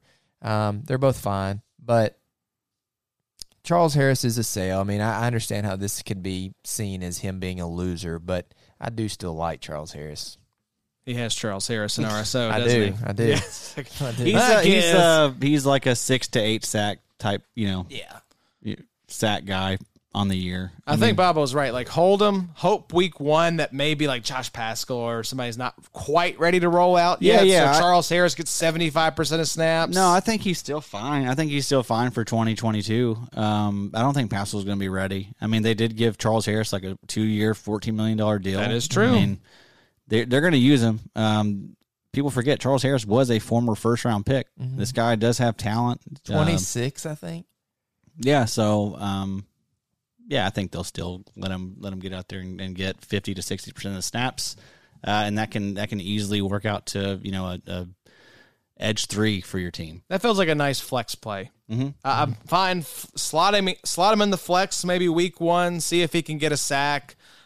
You know, pump his his points, and then like you said, Bobo, just try to offload him. Consistency wise, he had 11 games under uh, 10 points, and then he had six games over 10 points. Um, he touched 30 points once, uh, and he got over 20 points twice. There you go. So you The know, ceiling is there. yeah, he can have some. He can have some weeks for you. And like we said, that was in the first uh, stretch of like the fantasy playoffs. Yeah, he had. A, I remember he had a monster. Yeah, pooped the bed comes semis and championship week. yeah, that's how it goes. So, Addie, another little, uh, I feel like this is a little just kind of nugget thrown out your way here. Uh, Joe Tryon Shoyinka. Tell us about old Joe. What's, uh, why do we have him classified as a winner? Okay, so yeah, I mean, if you drafted Joe Tryon in your rookie drafts last year, chances are you weren't expecting him to be a starter. Um, not for Tampa Bay nor your own fantasy team. He was a taxi squad darling. Um, however, he did show flashes of, of, of what we wanted in games that JPP missed, like Week Four versus the Patriots, where he exploded for twenty seven point eight points. I remember that game 85% of snaps. very well. Yeah, um, JPP hasn't re-signed with the Bucs at uh, at this point, um, and even if he did, you know, JJ uh, JPP was a shell of himself last Yeah. year. Yeah. Um, I don't think it matters much. It's it's Joe Tryon season there, um, and he's in a prime position to capitalize on a whole lot of opportunity. and athleticism. Dude is an athletic freak. Uh, Yep. They, I think they did they move back into the first, or they may have just stayed where they were at the end of the first in last year's draft and taken Tryon Shoyinka. So, yeah, I don't remember what they did there. I don't remember if they had a trade up. but that was anything. not a pick that I think a lot of people. I think they were just there because they. Yeah, I think they were. Super Sit, Bowl. yeah, they were sitting there at 32. Right, he was Yeah. probably the last pick of the first round. Yep. Because Shaq Barrett had had a pretty awesome year. Wasn't yeah. that his big sack year? Yeah. That's, that off season, I think he signed the big extension. Mm-hmm. He had led the league, I think, maybe in sacks that year. That might have been twenty twenty. Yeah, maybe you're right. So yeah, coming into the 2021 draft. I think yeah, that would have been right. It did seem like a rich pick though, because it did seem like they had several, uh, several. Uh, But it turns out, Defensive you know. JPP done. Gone, yeah. Yep. Fell off a cliff, gone, still hasn't re-signed. That stuff changes fast. I remember when uh, Dallas drafted CeeDee Lamb, and it was like, wow, Gallup, Lamb, and Amari. Yeah, Two years later, it's like, wow, Gallup's got a torn ACL, and Amari's in Cleveland. exactly right. That stuff changes so quickly. So another loser here. This is one we touched on in the draft live stream. Addie was very upset. His beloved Minnesota Vikings. Camryn Bynum, 28 total tackles, one TFL, one INT, one sack, and three pass breakups on 21% of snaps. Three games started, 8.9 points per game, but 16.28 points per game in his three stars. Can we please all stand and say cheers to our brother Addie for the birth of his second child? Congratulations, Addie. And while standing, please take your drinks and pour one out for the homie and his Bynum season take. This one hurts. This one hurts, Addie. This is always projection based pretty much on the three game sample size, now, in which he played brilliantly. But the Vikings obviously thought the 2021 fourth rounder wasn't everything they had wanted as they drafted Georgia wrecking ball Lewis Cine in the first round. Bynum will still have a role, just not the one that we all had hoped for yet. So you've had some time to sit on this since the draft, Addy. Do you think Bynum still has relevance alongside Harrison Smith, or is it fully Lewis Cine season? Yeah, it's Lewis Cine season. Um, not until Harrison Smith hangs it up, or you know, maybe Minnesota blows it up after this year. I mean, he's still going to be, I think, a valuable piece for a contender out there. So Harrison Smith could easily be on the move. I think that's what you're hoping if you're a Camryn Bynum fan. Um, but it's. I mean, yeah, you're probably gonna have to just wait a little bit for him. Um, but it's not good for him. It's not good for right now. But Yeah. you know he's going to be out there for you to pick up now. Are want- you are you drafting him or are you just letting him sit on waivers? no, I'm not going to draft him. He's out there on, on all waivers pretty much for the most part now. I mean, in, in the leagues where I have him, I'll just I'll just I'll keep him. Yeah. In those leagues where we have like 60 guys, he can. But even so, he's kind of clogging the roster at this point. I mean, I know he's someone that I know I can drop and still be there. Uh, so I'd say most people are going to be in that same situation. This is someone you just have to keep filed away for when Harrison Smith changes teams. Yep. I think Until he's then- I think he's a drop right now because Yeah. I think you're right. I think he is a roster clogger. I'd rather take a guy in maybe a nebulous situation who has a path to There's just relevance. a lot of good safeties out There there. is, yeah. I mean, it's no no reason to hold on to a Yeah. guy like Bynum at this point. It's point. tough to wait on somebody like that. New coaching staff, though. I agree. The inevitable blow up of the Vikings could happen. It's coming. Yeah. Same thing with like Asamoah. I know people are like, "Oh, Jordan Hicks is there," and that's Yeah. fine. He'll be fine for 2022. But Asamoah is going to get a shot some, some at Mm-hmm. some point. Even you know potentially Eric Kendricks. Same thing. All those guys, Hunter Kendricks, Harrison Smith, all those guys should be trade candidates. I mean, if the Vikings GM is doing his job right, he should have those guys on the block right now. Yeah, none of them are in primo years. I mean, No. really, even Hunter's They're all old. over the hill. Yeah. He's still kind of close to the peak, but you know he's you on can, the yeah, backside. you can, you, yeah, you need to cash out, now. Especially Harrison Smith and Eric Kendricks. Mm-hmm. You notice they invested pretty high picks yeah. in those two positions, presumably because they know those guys are, you know, closing in on the 17th and 18th hole of their career. But yeah, I think they know that what they have in Bynum is a good player. I mean, I think he, Yes. we have it on tape. We he showed us that he's a good player. Like we we saw it. So, uh, ex- I do expect Harrison Smith to move on at some point. You just is it going to be a year? Is it two years? I don't know. All right, Daddy. This next one's we're balancing it out here, right? Heartbreak Bring it- meets. Bring him up. That's right. We're gonna raise you back from the depth, the, the depths here with your Thank you, boys. I was down. two. I was low. I was at my lowest. Drink you another beer. Uh, Yetur Gross Matos, or Big Yeats, as he's known in the IDP show Towers. 12 pressures, three and a half sacks, 11.5 pass rush win weight, win weight 63.8 overall grade, 38% snap count, 6.7 points per game, but 16.38 points per game in his last three games, Addie.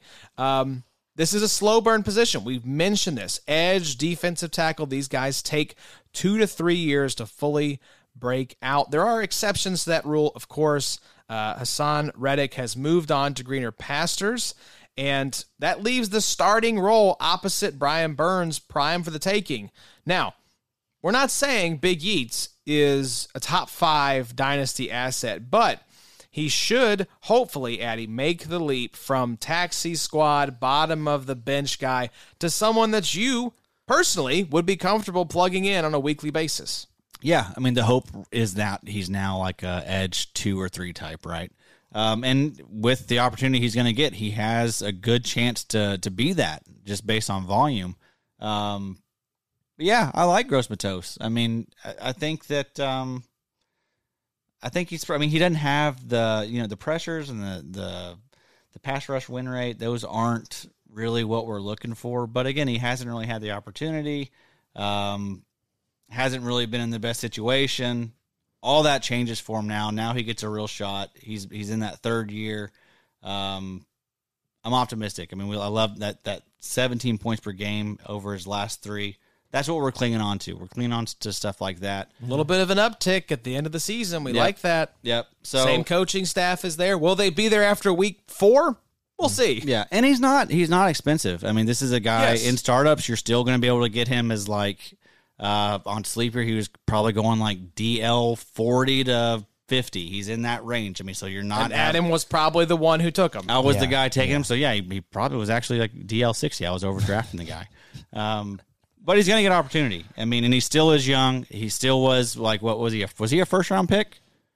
Uh, yeah, I think so. For at, at worst, he was a second round pick. Second round, 38th selection. So he was just outside the Just first round. outside. The of it. first. There you go. Yeah, but I mean, yeah, it's uh, this is his year to to prove you know to prove what he is, and uh, I'm going to be here for it.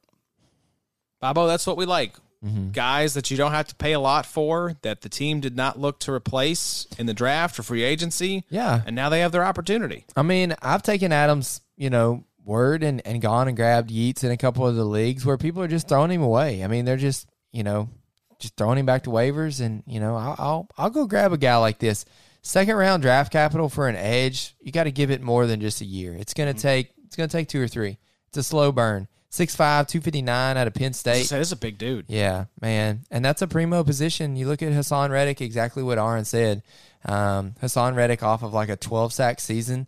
Now, he did regress a little bit towards the end of the year, but that's when we started to coincide and see say, that's Yeats with the uh, Big Yeats rise right there. incline. So, yeah, man, he could be a nice little surprise DN three for you, three and four for you this Yeah. year, and that's that's you're gonna need that if you play real IDP like we do. That's a that's a serviceable position. You're gonna need to know who Yetur Gross-Matos is. That's right. So let's wrap things up, gentlemen, with a little bit of news. We mentioned that Deion Jones shoulder surgery out for the rest of the offseason. And boys, Who this, was, who was on that story first, by the way? now do you think I think The this Deion Jones stuff. PFF Addie. I thought this I said this felt like the Jimmy G situation. Oh, you guys want to like trade me or cut me? I'm just gonna go get surgery now and muddy up your plans. My shoulder hurts. Yeah, I think I'm gonna go under the knife. Was that your tweet today, an owie? yes, an owie. I have an owie now. How about that? How about that? I thought you meant an outie, like I So- was talking belly button. no, talk. not yeah, not an any or an outie. Um, what if your belly button? uh, his thing fell off, boys. oh, that's always. I the will best, say isn't it? that. And that's just bless you. The dog made it. Oh, ew, gross. I'm just kidding. I don't know. I, I don't know. What if your belly button stops right at your belly? Is it? It's not an any. It's not an Audi. Is it just a midi? Mm, a midi. Yeah, I like that. so beautiful. Count. So the Falcons linebacker situation was already pretty gross. They brought in Rashaan Evans. You had Deion Jones and Mykal Walker there. I totally forgot they signed Nick Kwiatkowski, then drafted Troy, Anderson. Uh-huh. Now, how? Let's Run all just five. the you can argue whether the existing guys that were there and Walker and Jones and Evans were losers based on them bringing in Nick Kwiatkowski, based on them drafting Troy Anderson. But now with the Deion Jones news, is Mykal Walker the guy that you want there? Is that the or do you just say and no, thank you. I'm just gonna go somewhere else with my linebackers. I mean, the guy you want there is Troy Anderson. Bingo. yeah. I mean, is Troy Anderson going to be productive for us in 2022? That- Maybe that's not. The, that we should point out that's the dynasty answer. Yeah. Yes, Dynasty, of course. Uh, for 2022, I do like Mykal, and and um, we're it's Deion Jones until he moves. I mean, if Deion Jones is there, the rumblings that's what you were on i think even with the shoulder surgery i still don't know that he's on this team Deion knows he's going to play a lot this year. Yep. You're going to roll out Marcus Mariota and uh, Cordarrelle Patterson. exactly right. Bro's going to be on the field a ton. And that's the argument for Deion Jones. I'm not sure this is a Jaylon Smith, Zach Cunningham situation. Yeah. I think Deion Jones may still be actually good. Um, Mm-hmm. I think he was very uninspired on that Atlanta team. Um, and I think some team was going to look at him and maybe try and take a, a shot on him. and you had a dude trying to get a payday in Foye, Yeah. trying just- to show out. i pictured Deion jones getting ready to come out of the tunnel. You know guys are like getting hyped up. There's the sparks and the crowd's going wild and he's just like okay here we go Yeah. here Dirty go. Birds. yeah let's go it's good to see you guys thanks for coming ATL. Atlanta. Oh, we're at like seventy percent capacity. Yeah, Sweet, what a cool stadium. Yeah, it's so dark Look at Megatron's here. butthole Did y'all up turn the lights on? You save some money. Foye, oh yeah, dude's gonna make like a bajillion dollars. Hey Foye, Enjoy good to see you, man. bro. Yeah, you get that tackle Foye. I'm tired. Hey, watch bro. out for Chad. Oh, and Devin too. Foye, enjoy that. So, Jacksonville. Say hi anyways, to Urban. I think that is the right take. I think Deion Jones still has value for this year. I I agree. I don't think he's washed up. you know the best take of last year? Suburban Meyer. Suburban Meyer, thank you very much. Good That- call, Josh. I was on that one. I was on Micah Parsons as the LB one, and Urban Meyer might not even make it the full The season. Micah Parsons one wasn't that tough. Suburban Meyer. LB one though was Nah, a little Josh, little Josh, ballsy. Rookie Josh. LB1, or you said the LB1? I said I could see a like He did. Darius Leonard type LB one season. out of Parsons. how many Micah Parsons shares you got, Josh? Not enough. Not enough. Sadly. So the camera's not on, Eddie. Um, it died. hey, I was holding up a zero, folks. Big old donut. So, Bobby, do you want anything to do with these Falcons linebackers? This situation feels. This may gonna- be the grossest linebacker situation in the league right now. For 2022, you want Mykal Walker because they're gonna play a ton of freaking defense. I mean, that team's gonna be bad. Right, is Mykal Walker the safest? Like he's the one that's like, okay, this guy's. We don't know about Deion Jones. Yeah. We don't think Troy Anderson's ready. Yeah. Uh, Nick Quick is special teams guy. Sean surely. Evans is not that guy. when I asked John about Rashaan that, Evans maybe. he said they need guys to play special teams. About Nick Kwiatkowski, I was like, okay, fine, dropping this guy. You're not that guy. You're not. Think, I don't know where that one is. Oh, I'm sorry. God. I think we're still on the. Uh, we're still on the. Yeah. It's just all sugar days. yeah. It's like, do you want? Uh, I like the way you move. I think I got that on there. Onion man, please. I'm not going to look for it and let you guys watch me and have a bunch of dead air. No, I don't know. Pfft, Gross. Mykal want- Walker is the Yeah. answer. Uh, Deion Jones, can he be traded? Mm, I don't think anybody's trading for him now with the shoulder. I think they're just going to end up getting uh, cutting him. Yeah, the that that kind of sunk his value a little bit. The shoulder stuff. You think it's serious though? Like it's a like it's a real shoulder. It's not like a. It kept ah. people from from trading for Jimmy G. But I'm saying you don't think he's bringing it up at this timing just because of ah y'all drafted weird. Troy Anderson. It's weird. Yeah. I think you know in March if you need shoulder surgery. If you're Deebo though, I mean, you want to get out of there, right? You don't want to be around Deebo? this. That's that's Oh, that's. oh, his yeah, yeah, yeah, yeah. Good call. Good call. Okay, so there you go, Bobby. That's true. He's the other Deebo. Trust me, you're, not, that guy. Wow. So uh, I Deion gotta Jones. say, that dude stinks, baby. That's Nick Kwiatkowski. Thank you, Joshy. So Deion Jones is the uh, IDP uh, Deebo. Yes, Like, eh, I got I both don't the. Deebos on the on the team. I, I, I think uh, this was a little bit of a dirty play by Deion. I think because what what you've been doing, Deion? Mike what you've been Thomas. doing that you realize you need a sol- shoulder surgery right now? Mike How did you not know this? Yeah, it is Right? a little. It's a little not good. Not what you want from a leader of your team. I Um, think I think what this was, this seemed like to me, and I could be totally misreading this. I think he wanted them to cut him. I think he wanted to tank his trade value. I think he wanted to be able to get cut and then pick the team that he went and played for. That's kind of how I'm reading this. I don't know why else you have shoulder surgery almost at the start of June. Yeah. Yeah, it'll probably work too. I mean, if he's gonna get to choose where he, where he lands, that's gonna be nice for somebody. Because if he was healthy, I think maybe they get a seventh round pick. Something, you know, even if it's a 2024 seventh round pick, they could have got something for Deion Jones. Let's look at Deion Jones because his grades did really fall off this last year. Um, both those guys graded like very, very bad, right? yeah, they were not good.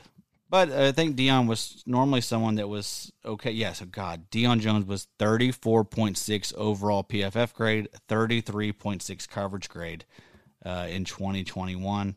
Let's look and see what he's done for his career.